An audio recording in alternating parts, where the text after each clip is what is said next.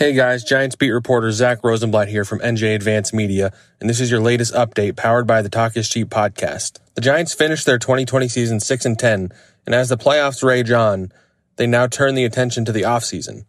Though Joe Judge still took a minute to reflect on the season in a radio interview with WFAN earlier this week.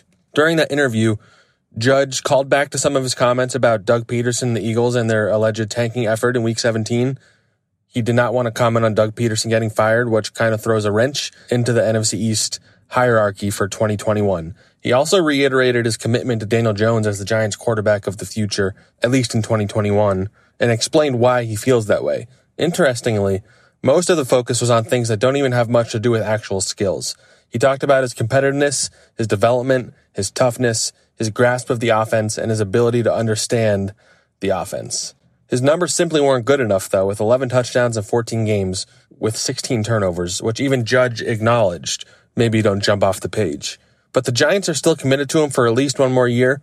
It'll be make or break for him in 2021, and they'll have to do whatever they can to surround him with better talent to finally put him in position to succeed in a way that he hasn't yet. Jones hasn't beaten any winning teams in his time as the Giants quarterback.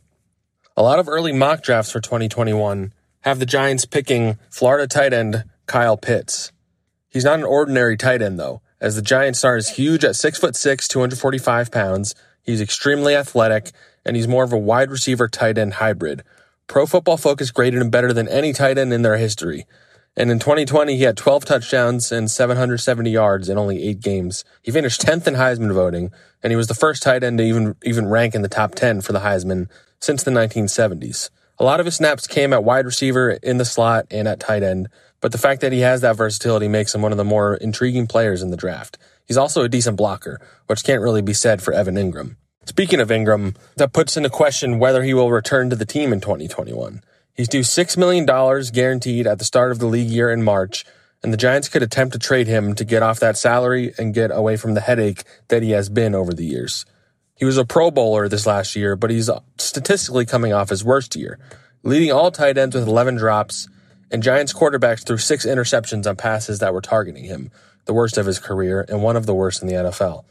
He was a disaster in a lot of ways, and the Giants will have to decide if he's worth all that trouble. Getting Pitts would make it an easier decision.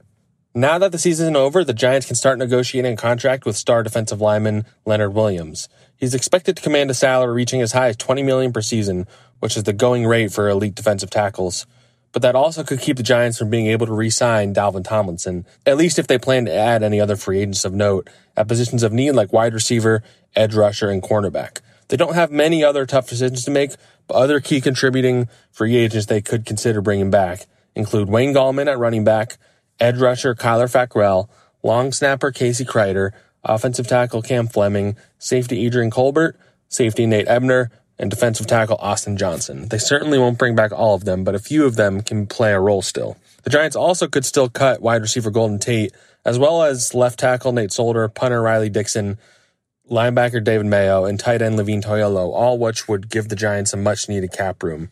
For all the latest Giants news, turn to the sports section of NJ.com and download the Talk is Cheap podcast wherever podcasts are available.